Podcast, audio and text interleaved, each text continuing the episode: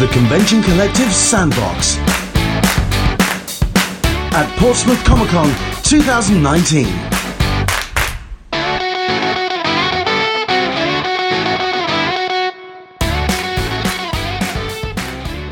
Hello, everyone. Apologies for the slight late delay. With me is Steve Englehart, so let's give a big hand.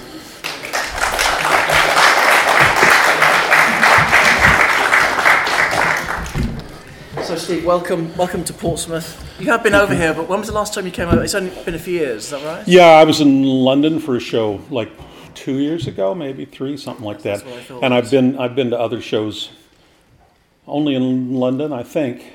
Yeah, This is your first time down on the south yeah. coast. Well, I've been to uh, Brighton, but Oh, okay. you know, but not to Portsmouth. No. So we're going to go through your career, which obviously is huge. We're only going to be able to scratch the surface of, of a very impressive career. Um, I want to start. It's interesting. So, so you, you studied psychology, is that right? Right. So psychology. I mean, did, was that a useful skill for you as a writer? Did you find it useful? It really was. I, you know, I think the underlying motive for all that was I wanted to understand why people did what they did. And by the time I got my degree in psychology, I realized psychology wasn't going to tell me that. Yes. S- So I never, I never studied it anymore. But I've been writing all those different characters. I really liked getting inside all the individual characters' heads, and and you know, being Captain America, being Yes. Batman, Yes, being you know. Um, that was one of the great things about choosing to write comics was there were so many characters that you could play with. So yeah, it was. It ended up fitting my interests Yes. perfectly. But you started as an art assistant. Am I right? Hmm. I mean, it's, it's interesting. So how did that come about? Um, I wanted to be an artist. I was, you know, it was comic book art that brought me, um, that first interested me in comics. I told a story earlier how one of Stan Lee's comics brought me into Marvel comics, but all the time I was thinking I wanted to be an artist. And um, my favorite artist at the time was Neal Adams. And I was in the army at the time, Yes. stationed about three hours south of New York. But one day I got off my duties early on a Friday, so I took a train up to New York and said to Neal, you know, would do you ever have assistance? Would you like to, you know, hopefully maybe like possibly take me on? Yes. And and I said, you know, I'll be out of the army in a few months. And he said, well, why don't we start now?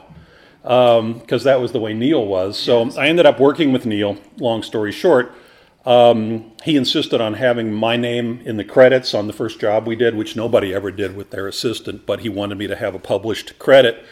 Um, and and so I proceeded to be a young artist, doing young artist types of things.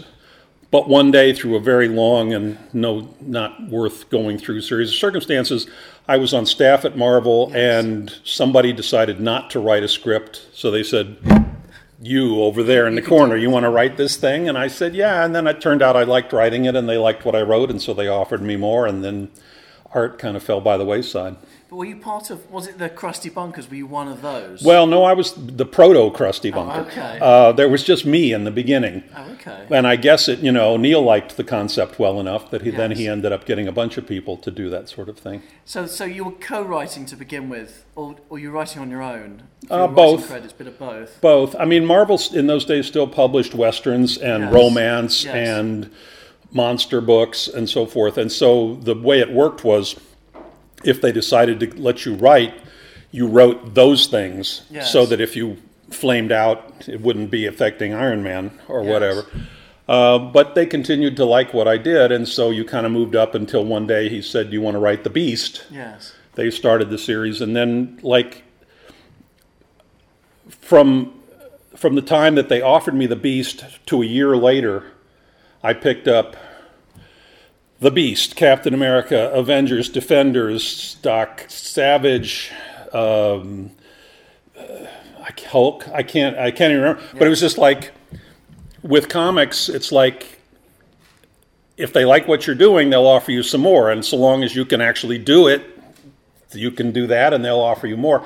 I eventually topped out at four books a month. Wow, and when I topped out at four books a month, then they said, "You want to do Doctor Strange?" So and then I had to fit that in too. But yeah, it was it was a it went from zero to sixty very quickly. So were you working in the bullpen when you were writing these things? Mm-hmm. I know it was for the art side, but I mean, did, were you in the office or was it from home you were writing? At first in the office. When I first started, I was still working in the office, and then when I started to get a lot of writing, uh, I didn't want to take the time to commute, so I just, you know, so I. I mean, do you think it's because you were in the office that gave you sort of like the advantage, if you like, because you happened to be, they go, you know, we need Yeah. to get this book written, and we've got Steve there, so Well, they didn't- him to do yeah. well, you know, yeah, I mean, guy over there to write. so- Exactly. Well, that was the deal. I was the guy over there. So, you know, if it had been somebody else, he would have gotten the shot. yes. But they, you know, and I almost didn't want to, I didn't want a staff job really, but I took it and then that everything else came out of it. I mean, when you were a kid, were you a Marvel or a DC reader? Uh, DC. You were a DC reader. Yeah, I'm uh, sadly I'm old enough to say that I was the stuff I was reading as a kid was in the 50s and that was Superman, Batman, course, Wonder yes, Woman. yes. There really wasn't anything else. But during the, but when Marvel started, did you become a Marvel reader? No, not until Marvel started in '61, and I didn't get into it till '66, which was still pretty early. But but no, I um, I discovered it long after it had started. But it was still early enough in the whole process that I, after I discovered it in the spring of '66, I spent the summer of '66 going around to used bookstores and old you know, antique stores and so forth, looking in their bins, and you know, and I got Spider-Man number one for a nickel. You know, That's impressive. you well, know, back then it was probably. yeah, you know that you could you could do that. So Yes. So you, so you weren't a Marvel reader, but you sort of fell into writing for Marvel. Obviously, you did a lot. I mean, I want to talk about Shang-Chi a little bit, obviously, Mm. which you sort of co-created. I mean, 70s was interesting because there was a lot of characters, this kind of kung fu. But what was the genesis of, of Shang-Chi? uh, it was the TV show Kung Fu. Of course. Um, Starlin and I saw that, and we said that's a character that we would, you know, that kind of character is somebody we'd like to do. And we went to Marvel to Roy. Uh, did Roy just do a panel here? Yes, I don't know. wanted it um, and uh, said we want to do this and roy couldn't see any benefit in it at all. There was a the panel we did two hours ago roy was talking about how stan didn't see any benefit in conan roy didn't see any benefit in, in kung fu. But we really wanted to do it so he said oh, okay you can do it. And then right after we started the whole kung fu movement just exploded yes. and so all of a sudden, you know, we were we were ahead of the wave, but then the wave came along and, and, and really carried us off um, to the extent where they suddenly wanted to do the book twice as often, and they wanted a black and white book, and they Yes. wanted specials, and they Yes. wanted annuals. And so both Starlin and I, who had not signed up for something like that, Yes. bailed out. But then Doug Moench and Paul Gulacy took it over and made it fabulous in its own Yes. right. You know. But I mean, obviously, you've, you've had such an interesting, sort of diverse career. So there was that. Um, obviously, there was the Captain America stuff. I'm jumping around a little bit, but obviously, Cap, you, you wrote one of the most seminal runs on the book.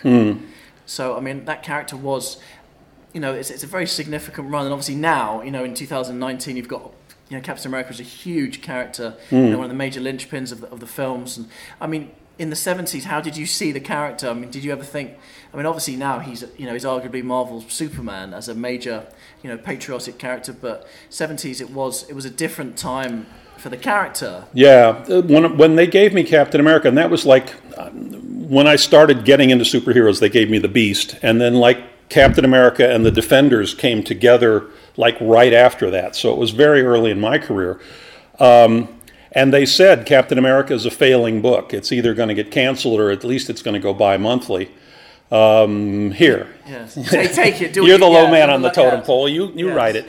Um, and the problem was, is I you know I went home that night, and and you know this is sort of seminal in my career. But I mean, I went home and I thought about it, and I thought, well, the problem. I identified a problem, and it turned out that I identified it correctly, which was they were still selling Captain America as the living legend of World War II, which But didn't. the 1970s, it's Yeah, it didn't mean much in the 70s. And there was the Vietnam War. So a large part of our potential audience was not interested in war related Yes. stuff. And so I, I was the guy, for better or worse, who thought, well, what if he stood for the American ideal, the one thing that they teach It's you? sort of timeless, basically. Yeah, something larger than any particular present, Mm. you know, situation.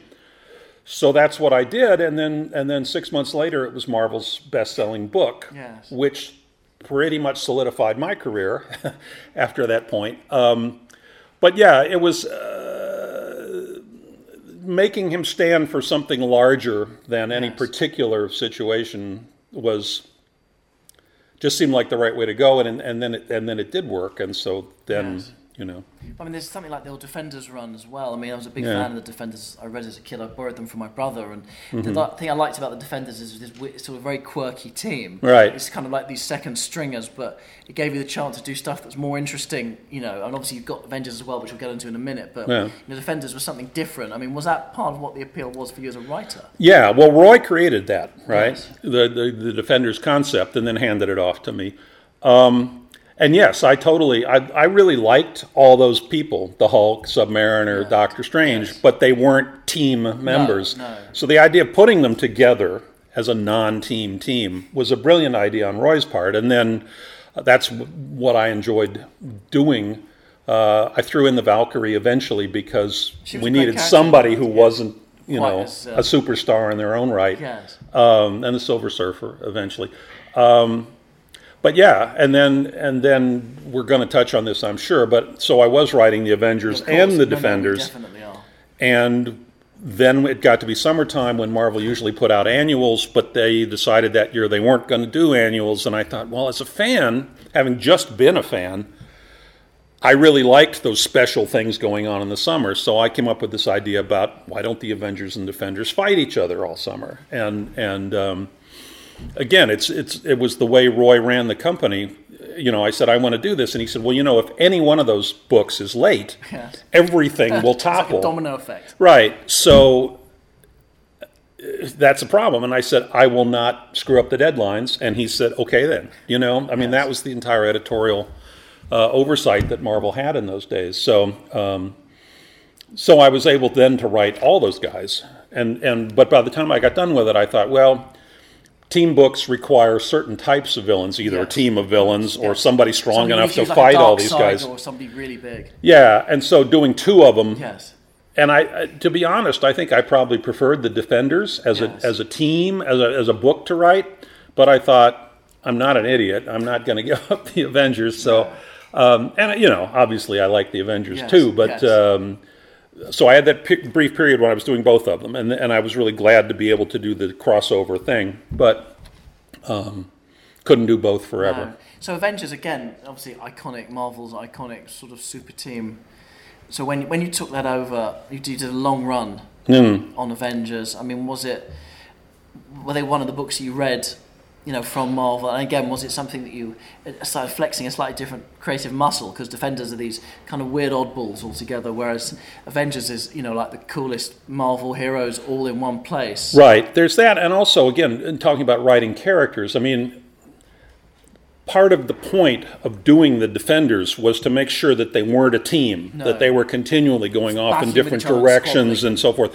Whereas the Avengers were a team, and so you were, I was able to play a lot more with you know the the, the relationships between these people, these ongoing relationships, Yes. which the defenders didn't really have, and and.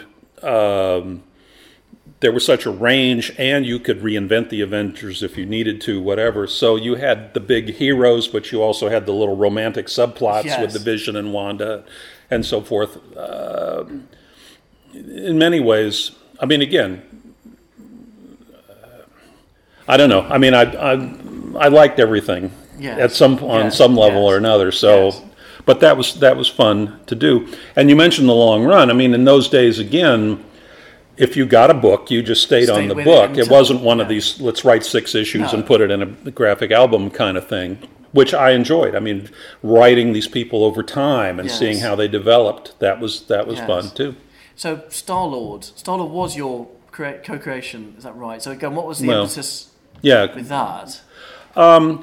Marvel was doing black and white books that didn't have to fall under the Comics Code Authority, and um, so they asked me to come up with something, and I came up with this guy. I tell this story all the time, but it, you know, uh, the guy I created was completely unlikable. I wanted a really an antisocial, basically. yeah, an anti-hero. And my idea for the series was going to be totally different from what you saw. But I mean, my idea was he would start out as this really antisocial guy, and then he was going to travel out through the solar system. Yes. And at each planet, he was going to have a story, an entire issue devoted to the mythology of that world. So it, the, when he got to Venus, it would be like a love story. And I even wanted to get different artists. I wanted to go get a love story artist to draw it, and then the next place would be Mars, and it was going to be a war story. And So I would have gotten artist a, would tailor, Yeah. would tailor to the story. yeah, and get it- get you know get Joe Kubert or get some art uh, Yes. some war story guy to do that. That was my idea, right? But I only wrote the first issue, and then I left the company unexpectedly. But I left, and so it was. So then it was left to Chris Claremont and other people to kind of go, what are do we supposed to with do guy? with this Yes. guy? You know, and so they started taking the edges off and sending him on the trajectory Yes. where he got to where he is now. I mean, how do you feel about? Because obviously now he's been in two, well, three, four massive movies. The idea of this guy that you created has suddenly got a huge life of his own outside of your original creation. Yeah, well, I mean, the movies tend to do that. I mean, Mantis is in those oh, movies Oh, too, and the. Mantis in the movies is totally not connected to the Mantis that I created in the comics. I like the Mantis in the movies. I like the movies, you Yes, know. So. I, you know, that's fine. But it's you know, Different beast, totally different beast. it different beasts and and so much of that is well i mean if i if i had made a list of the people that i created who were going to become major movie Yes, stars yes. star lord would have probably been at the bottom of that list uh, it was not i did you know i didn't get to do what i wanted to do so in my brain it was always kind of like a failed yes. uh, experiment. Um, so when I heard that they were going to do Star Lord in a movie, I was like, "What the heck?" But I did like the movies quite a lot, so yes. it was fine, you know. I mean, I guess we're going to touch on one more Marvel thing before we move on. I mean, Doctor Strange. It Hmm. was a ve- another very well-regarded run. You got to work with Frank Brunner and got to work with Gene Colan as well. And Brunner, I thought, was a very underrated artist. Hmm. Um, I mean, how did that come about? I mean, obviously, you'd written Strange and Defenders. I mean, is that how that happened? Well, I had written Strange and Defenders, and I had written him sort of, you know, as a magician superhero Yes, thing. I mean, it wasn't didn't get real heavy into the magic. No. Other than because it had to fit in with an action thing with the Hulk and Submariner and all. Um, and then I left that. But Brunner had been drawing Doctor Strange with another writer who was kind of old school, and Brunner kept having all these ideas that he wanted to do, but the other, but the other, poo-pooed it and said, I don't really want to do that. yeah. So Brunner came to me, and he, you know, we were all young guys again. Yes. You know, all in New York. All there was a whole bunch of us: Jim Starlin and, and Don McGregor and Steve Gerber, and Yes. you know. Um, so he came to me and said, you know, would you write Doctor Strange for me? And that's what I was started to say before. I had sort of gotten to the point where I had my plate was full, and then he said, you want to do Doctor Strange? And it's like, yeah, Okay, I kind of do. So, so I made that happen. Um, uh, and that was a unique relationship because Frank did have ideas about things that he wanted to see. Um, I had ideas about things I wanted to see, and so what we would do every couple of months, because it was a bi-monthly book, was Yes. either he'd come up to my place in Connecticut, or I'd or he or I'd go down to his place in New York, and we'd have dinner, and then after dinner we would just sit there as long as it took, sometimes till four in the morning, Wow. kind of going, okay, Back and forth. 'Cause- yeah, because it was it was my job in the end to make sure that it was a coherent story, Yes. right? Not just a bunch of weird ideas. So we would be, you know, talking back and forth and saying, well, what if we did, you know, and it, so it was very much a, a co-creation thing with Brunner. But he was a slow artist, and when the book was popular enough to go monthly, then he had to drop off. Speed, basically. Yeah. Then then then Gene Colan took over, and Colan just wanted to draw it. But Col- and they were totally different because Brunner was. I don't know that he is underrated. I mean, he only did. He's only famous for that and Howard the Duck, but he's pretty famous for those I things. suppose. You know, but People don't talk about him much these days, it seems. Because Really? he's a guy who had a career that ran for, I guess it was about 10 years, and then he sort of disappeared. yeah, um, I suppose. Um, but anyway, I mean, Brunner's stuff. People who were into Doctor Strange, they love Brunner, and and so do I love Brunner. They don't think so much of Gene Colan Really? uh, with Doctor Strange because Colan's famous for many other things, Tomb but Dracula and Yeah, yeah. But Colan was was wonderful. I mean, his art was fabulous, and what I liked about it was Brunner's stuff was sort of magical. Everything kind of sparkled, and you know, and and whereas Colan's stuff was more photographic, which was kind of interesting to see. to earth. Yeah, to see magic done.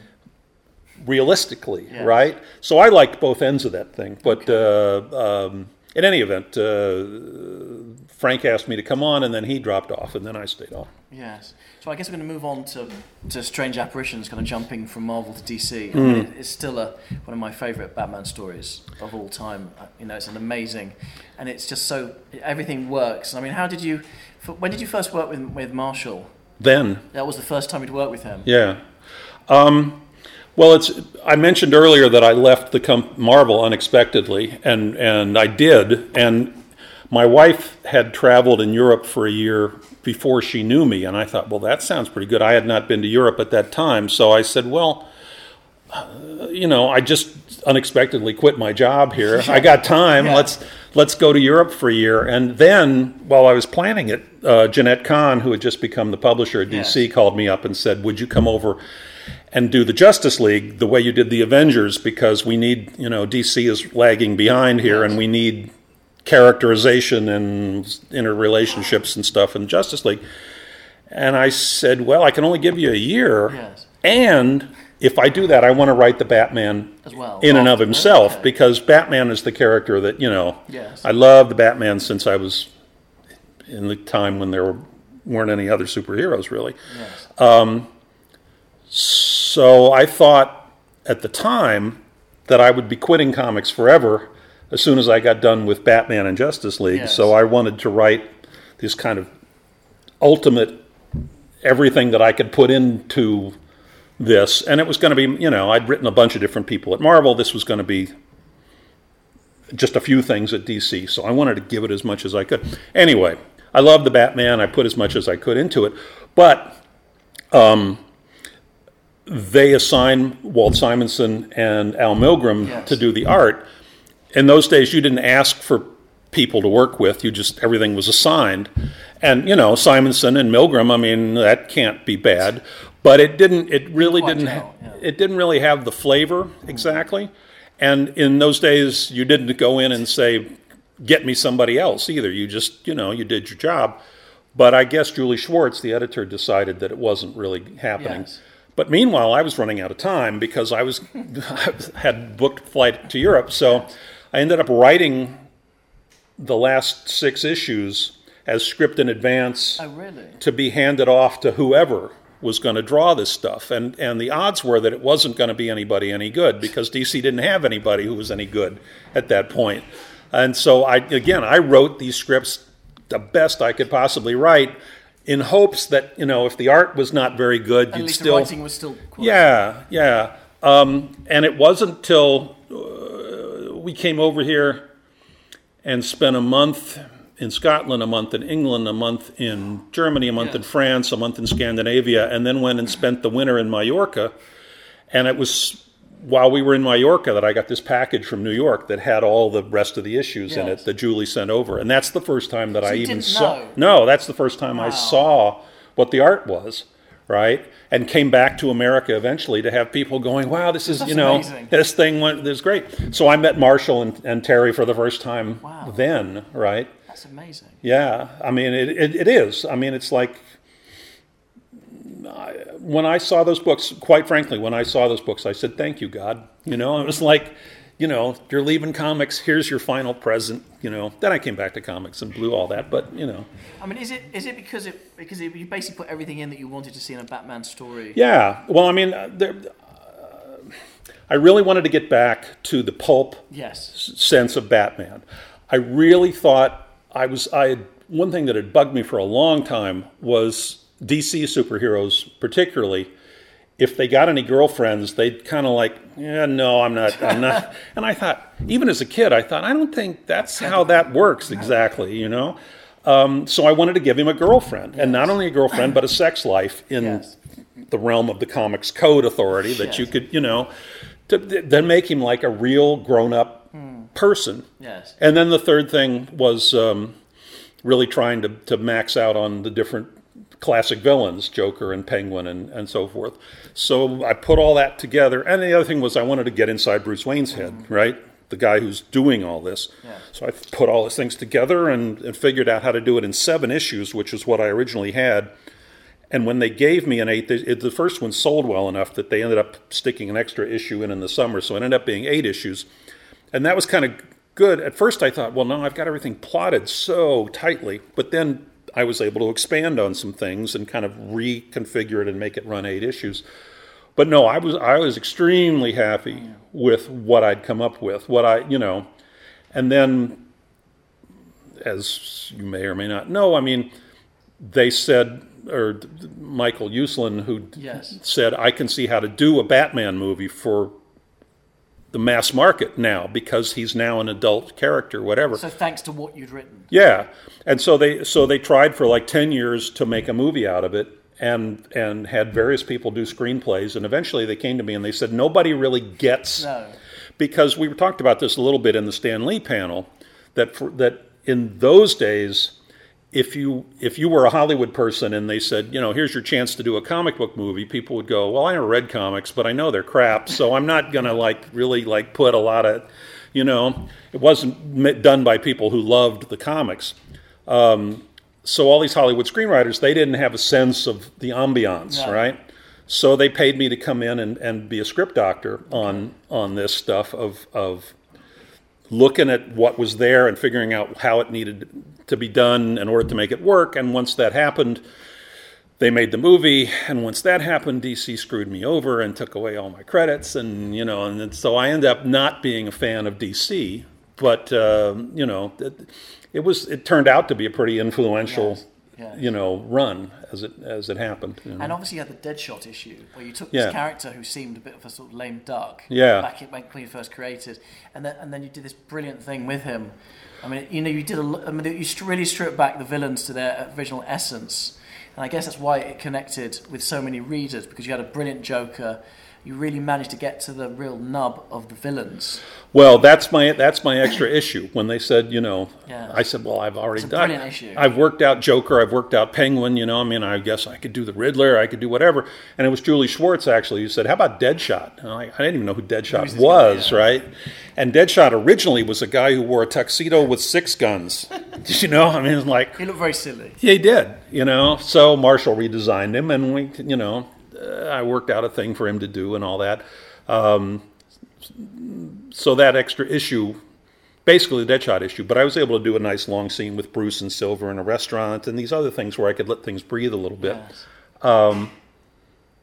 But yeah, I mean, there's DC has such a rich history, but they don't they don't value creators. They, it's all very corporate at DC. Yes. So So I was going to ask you about the Madame Xanadu story. Hmm. Getting back to Marshall. yeah. I mean, did that sit in a drawer for ages? What happened with that? That well, when you know, when I came back from Europe to find out that Marshall and I were now you know famous for Batman, Yes. Um, DC said, well, then there should be more Englehart Rogers material, Yes. um, and they asked us to do the Madame Xanadu story, um, and then.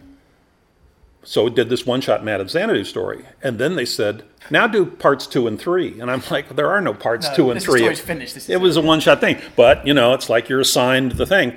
So I did parts two and three, and then I left DC. Yes. So that ended up becoming Scorpio Rose over at over at Eclipse Comics. Yes. Um, But yeah, they wanted to uh, maximize, you know, Englehart Rogers Name, as much yes, as they could. yes. So, so obviously, you can talk about Coyote, which Hmm. obviously was a big book. So, so you left DC and you basically wanted to do something creator-owned. Is that how that came about? Yeah, well, it's sort of more backwards to that. I mean, I left DC, and and um, uh, I think I think I'd started doing work for Marvel. I can't remember whether I'd started at Marvel again doing West Coast Avengers and stuff or not. But in that time frame, they came and they said, "We're gonna do creator-owned stuff. Yes. What do you got?" Yes. And I had done Coyote with Marshall Yes. at Eclipse Comics as a one shot graphic album thing. And I really liked the character. I liked the, the Southwest American Indian Yes. motif. Um, so that's what I did for them. Are there any a- plans to revisit the character at any point? Do you ever think about going back to Coyote at all? Um, well, Are there any more stories to tell with the character? Well, yeah, I you know that was like the first character that I created that I owned. All this rest of this stuff, of course, is owned by the yes, companies, right? Work for hire. Um, and Madame Xanadu then became somebody I owned, even though she'd had her genesis as, as uh, no, sorry, Scorpio Rose became the character I owned. Um, so uh, after I after I left comics in the mid 2000s, I wrote three um, fantasy novels for Tor books. Yes. And they had different heroes, but Coyote and Scorpio Rose appear in them Yes. um, because I own them, so Yes, I can do that, them, right? yes. Um, I'm I'm Or you're not keen on going back to stuff in your past as a writer, or I don't no, I don't I don't mind, particularly ones that I own. I mean, you know, it's it, it's nice, to, you know, To to know that anything that comes from it is going to come to me. But um, you know, I basically I I to make this story short, when I came in the door at Marvel, Roy said, if, I'm going to give you these books. If you can turn them in on time and you can make them sell, you can keep doing them. And if you fail on either one of those points, we'll just fire you and get somebody who can do that. Yes. Because we're publishing so many books that I don't have time to like edit everything. Therefore, it's up to you. I turned out to enjoy that, you know, having complete creative freedom to do whatever came to mind. And it was really true. I mean, I never had uh, people come and say, stop doing that or do it differently or whatever. Everything you saw was basically just what I thought should happen. Um, so, sorry, I lost the. Oh, no, that's all uh. What, what was the question? Oh, it was about whether you wanted to read. Well, I, I want to ask you about the prose, I suppose. How did you feel writing the three novels? Was it quite refreshing to write something different? It, it was and it wasn't. Um, in the Stan Lee panel, they said Stan found his his milieu in comics. That he never could, you know, he wasn't a real novelist. He wasn't a real screenwriter. I found that to be true as well. I didn't. I found I really because I'd never done it, and I really didn't.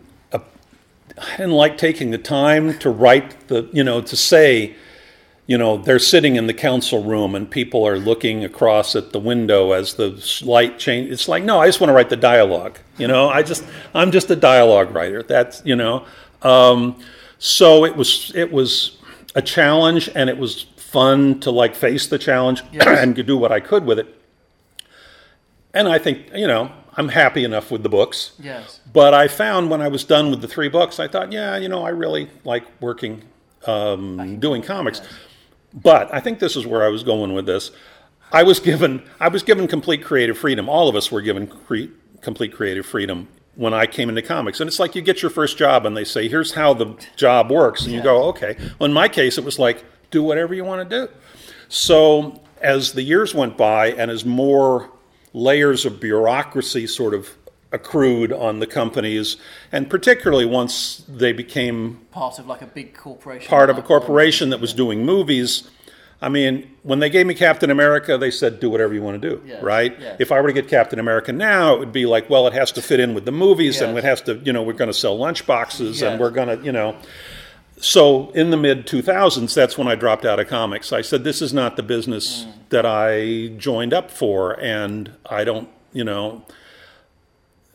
The last, I, I sort of the, one of the last things I did was um, I was one of the co-creators of the Ultraverse for Malibu, and Marvel bought Malibu. Um, they later discovered that all of our contracts said that we get a percentage of the profits. Therefore, Marvel put them all in a drawer and said, "We're never going to publish these guys again." And I suspect that they won't unless somebody at Disney goes, "Why do we own all these characters and we're not doing anything?" Right? Um, but uh, it was once again, I'm losing the train of thought here. right. I was, gonna, I was going to ask you about. Uh, well, I guess just before you left comics, we had you had your Green Lantern run. Right. I mean, how did you find that? I mean, things changed already at that point in the industry, but did you did you enjoy working on? Because you did quite a decent run again, quite a lengthy run. Well, I mean, I liked the DC characters. Um, I had already been been screwed over the Batman stuff. Yes. Uh, actually, no, that's not true. It was no, that's not true. It was because I wrote the Batman. I wrote Green. Detective. Well, that was I did Green? Lantern in the mid '80s, and it wasn't until the end of the '80s that the movie thing went down. Yes. So yeah, I loved Green Lantern because there was so much mythology of it. It was a more, you know, it was a DC yes. mythology, but it was very extensive and and very much fun. Um, any book that I did, I tried to find what was fun in it because as a writer, you're basically sitting by yourself in a room thinking up stuff. I remember once bemoaning the fact that I was the only Avengers fan in the country who couldn't be surprised by the Avengers every Because you month knew what was because I had to write the Avengers every month. Um, so I would always, I, I mean, it's possible certainly to sit there and be bored out of your skull and write something professional that people will enjoy, but it comes out better if you actually are enjoying it. So um, I. Were you a Green Lantern reader as a kid? Yo- So you read DC. Did you read the Broome and Kane stuff? Were you Yeah, of that? yeah. Um, not when I was a little kid; they didn't have it then. But No, but in the no, you- '60s, later on. well, in the '60s, when I when I rediscovered Marvel comics or discovered Marvel comics and rediscovered comics, yes. comics were only 10 cents and i you know i went out and sort of read everything i mean i read all the marvels all the dcs all the gold keys all the charltons all the you know Yes.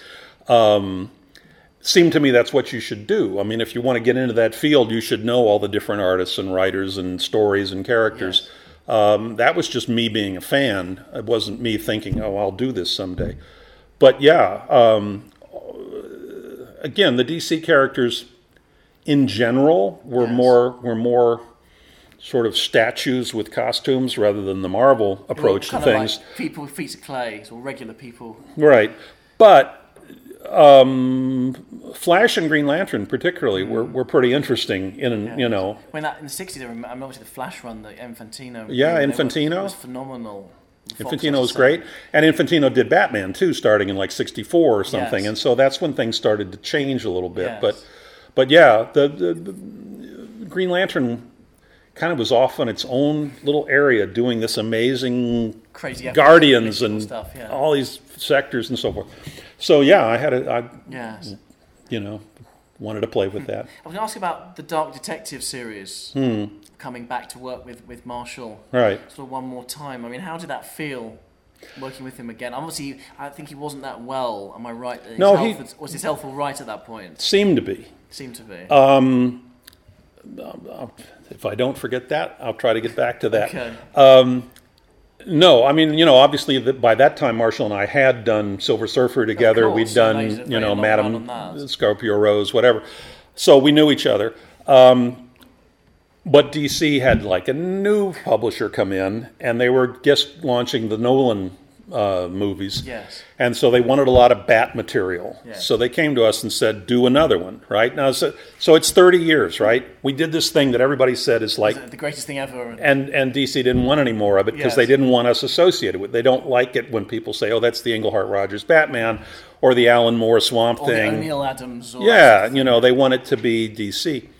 Um, so uh, then we sat down to do, you know, and it was it was interesting, and and some people in this audience will get this. That's like 30 years had gone by, but in your brain, it's, still right there, yeah. you know. Uh, and so it was no problem at all to get back in the headspace to do that. Um, so we did that. People liked it. Yes. DC said, "Well, we're not going to publish anymore." Yes. But people liked it enough that they eventually said, "Oh, well, okay, Maybe we will." Yeah, do another series." And so Marshall and I lived near each other, Yes. and we would get together every. This is sort of modified version of what I was talking about with Brunner, but I Yes. mean, every week we would meet at a coffee shop somewhere between his house and my house and we'd sit there for a couple hours and he'd talk about you know what he was drawing and what he had in mind and i'd talk and and we'd go through this stuff and the only thing i can tell you is that every 20 minutes he had to go outside and smoke a cigarette Really. that was his vice Yes. but he did not look sick Is that is lung cancer what killed him? no it was a heart attack It was a heart attack. Um, he did not look sick. He did not. He Uh, there was fine. nothing. I wasn't Nothing, seeing see a any- peakiness of, at all. And then one morning, I got a phone call starting, you know, from the Comics Journal and the rest of these guys going, "Do you have any comment Marshall on Marshall dropping dead?" It's like, what? What the hell's that? Yeah, what are you talking about? It was a big surprise um, to me, and I, I assume to everybody. Um, so I had written all six scripts for the third run Yes. script in advance again because he liked it that way. Marshall liked it that way, um, and um, he had penciled the first issue, Yes. and then he dropped dead. And and both Walt Simonson and Paul Gulacy Yes. said to DC, "We'll step in and, do we'll this as an homage to Marvel." And DC said, "No, I don't think we'll publish it." They end up taking those scripts and sort of looking for interesting bits, and they put them in the Nolan movies. So I, mean, they you know, stole them for the film, Stole them for the film, yes, basically. Um, so, for what it's worth, if you go to steveenglehart.com, Yes. you can download. I've put up there as a bootleg the entire run of Dark of the Marshals and My Detective, starting with the original one, and including the six scripts and got the, pencils? and the pencils. Wow. Yeah, from the from the from the first issue of the third run, because I thought DC's never going to do this. No. So it would be nice if people could see it. I'm not making any money. It's free. Just go download it. Um, two weeks after I put that up there, DC announced that they were going to do a, a retrospective. You know, you know, so they, they're going to try to get your money for it. But uh, Yeah. Yeah, I mean, Marshall was. Uh, we were all Terry Austin too. We were all huge fans of the Batman, and so working on the Batman was something that really gave us all a lot of pleasure. And and we knew that the other two guys were going to be doing the best they could as well. So it was just that was was a whole labor of love. And then all of a sudden, he wasn't there anymore. So I'm gonna I'm gonna ask one more question. I'm gonna open it up to the audience. Okay. So I mean, where you are currently with your career, obviously you're, you're still writing, and I mean, obviously, you've, I mean, how does it feel? Obviously, you've got well, let me think, get this right, 45, 50, nearly well, almost 50 years Getting on the, there. in the industry. I mean, Yeah. how, how do you look at that now? I mean, how do you look at your old work? How do you see it? Well, it's funny because you know, deciding to write comic books was not. My parents weren't pleased, you know, that kind of thing. Uh, but it was what I wanted to do. But it was all done for the moment. There was we books in those days sold basically half a million or three quarters of a million copies on the newsstands in, in America, and then whatever else but the people who bought those liked comics, and everybody else, at least in America, I mean, in our system, everybody else just knew that comics were crap for kids, no value whatsoever, and you couldn't convince anybody. You couldn't say, "Here, look at this and see what you think." They just go, "No, I know it's no good."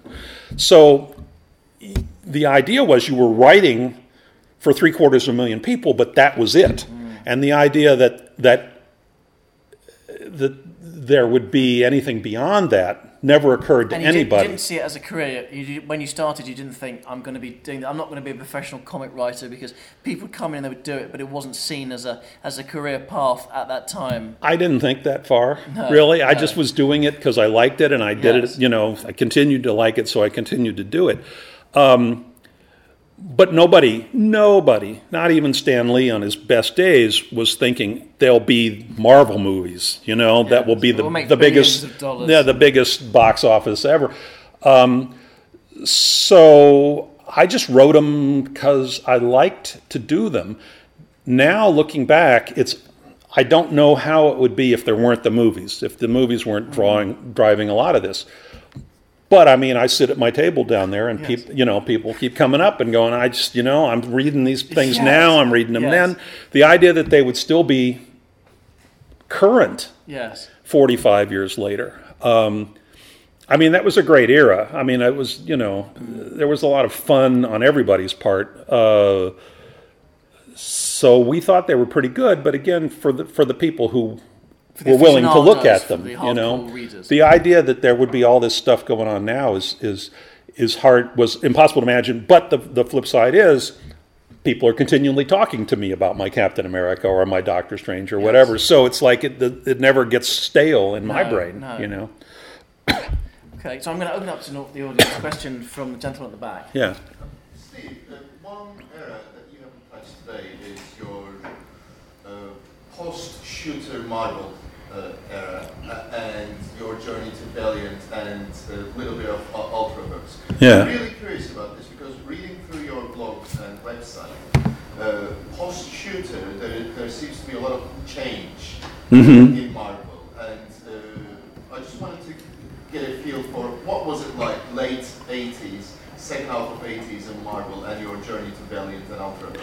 Well, I mean, again, when I got into comics, I was given complete creative freedom, and that was the atmosphere that Roy engendered. But Roy left, and you know, and eventually Shooter took over.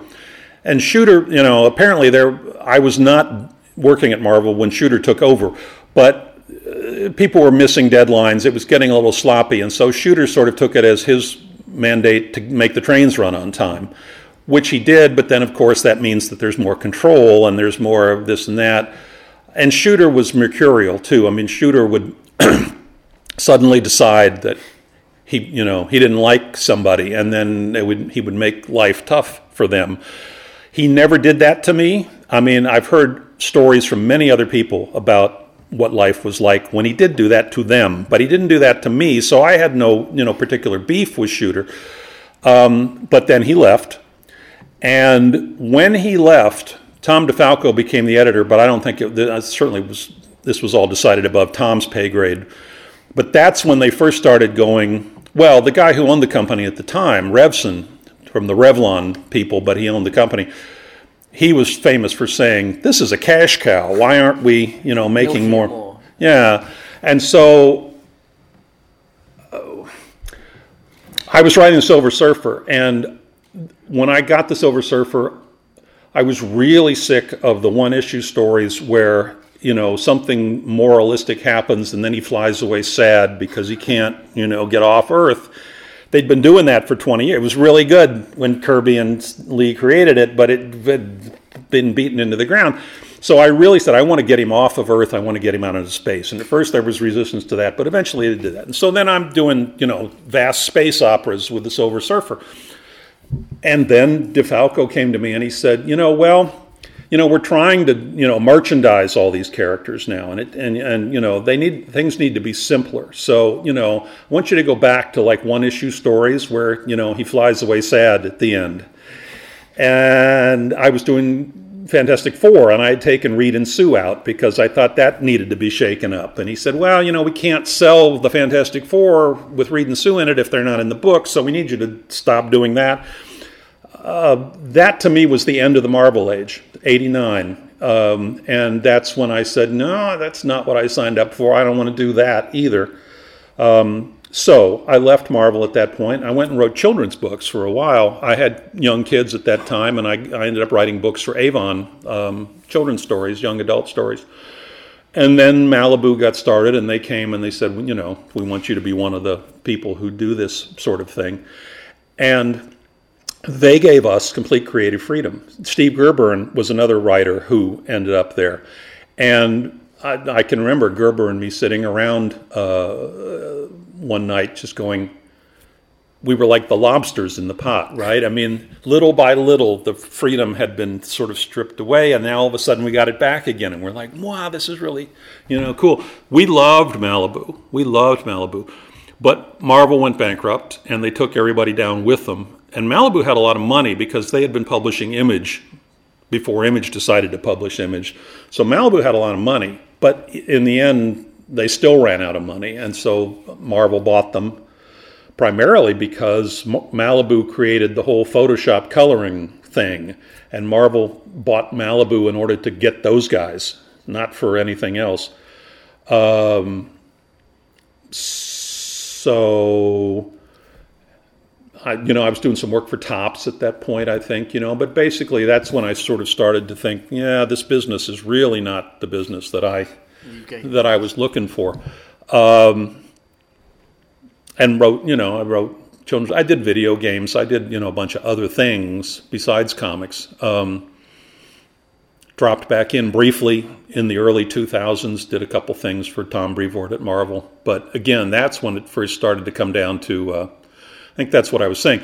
They they came to me at one point and said, um, "We want to. We actually want to bring the Ultraverse characters back. We'd like you to write a book that would be, you know, all the major Ultraverse characters." Later on, they looked at the contracts, and, and so they said, "No, we're not. Actually, we're not going to do that." But for a while there, that's what I was working on. But they wanted to know what are the first twelve issues going to be and that was really bizarre to me because I'm I'm so used to just sort of writing in the moment I mean, I'm certainly, as a professional writer, I would think about, you know, okay, where is this going to go? How is this arc going to play out? But I didn't plot it out. I just sort of thought it's going to end up over there, and I'll get there as I'm doing everything else.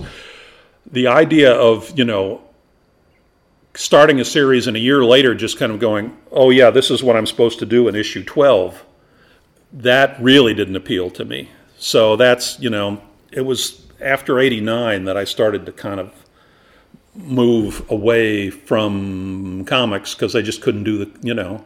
I mean, what can I tell you? If they, if if I had started in the business and they said the way this works is we're going to have complete creative control and tell you what to do, which is what anybody starting in comics now would probably run into. It's like, yeah, okay, well that's the deal. That's how the job works. But that isn't how it worked for me. So, Any other questions? yeah. There was definitely Steve Fur fans of our vintage uh, feeling that you guys, Gerber, McGregor, Wolfman, were just these mad, crazy nuts running around New York going, we can do whatever the hell we want. Yeah. Did you hang out together? You. Yeah, yeah. I mean, Starlin, Starlin, and I, and, and a guy named Alan Weiss, and Milgrom, to an extent, um, we were sort of a crew. But yeah, we were all the, in those days. You pretty much had to move to New York. Uh, it was before the internet. It was before FedEx. So you sort of had to physically be able to go to the office and hand people stuff and pick st- stuff up. That was like the the first step to becoming a comic book person was to move to New York um, once I got established, I was able to move out of New York, and and I many nights I would like write until four in the morning and then drive down to the post office and buy a bunch of stamps out of the machine, mark it special delivery, and send it off. And a day and a half later, it would get to New York. You know. afternoon, ladies and gentlemen. Welcome to Portsmouth Comic Con. Just to remind you, at 2 o'clock, our next panel, which is panel room 1 on the second floor. Got about 60 seconds. Yeah. talks the Green Lantern. In panel room 2, we have from Wonder Woman to Captain Marvel, empowering women in comics and films. And then on the main stage outside in the beautiful square, we have our Jedi class. Don't forget, we have got things on all levels today. We've got things on the basement, the ground floor, the third floor, the second floor, and the uh, upper second floor and third floor. And don't forget the University of Portsmouth in the Lord Manufacturing Room. Uh, if you'd like to make your way. Thank you very much. Okay, abs- so on that note, I'm going to thank Steve. Thanks everyone for coming. Thank. Um, I believe that uh, menswear is on the second floor. Um, um, Yeah. Coats are on the third, and uh, Well, this is my day has been sort of broken up by doing this. I did an hour at my table, then an hour of Stan Lee, then an hour at my table, then this hour. But I'll be at my table for the rest of the day. So if you didn't get your question answered, come on down to the so table. thanks to everyone for coming. Thank you to Steve. Steve, thanks again. I really enjoyed that. Yeah, good.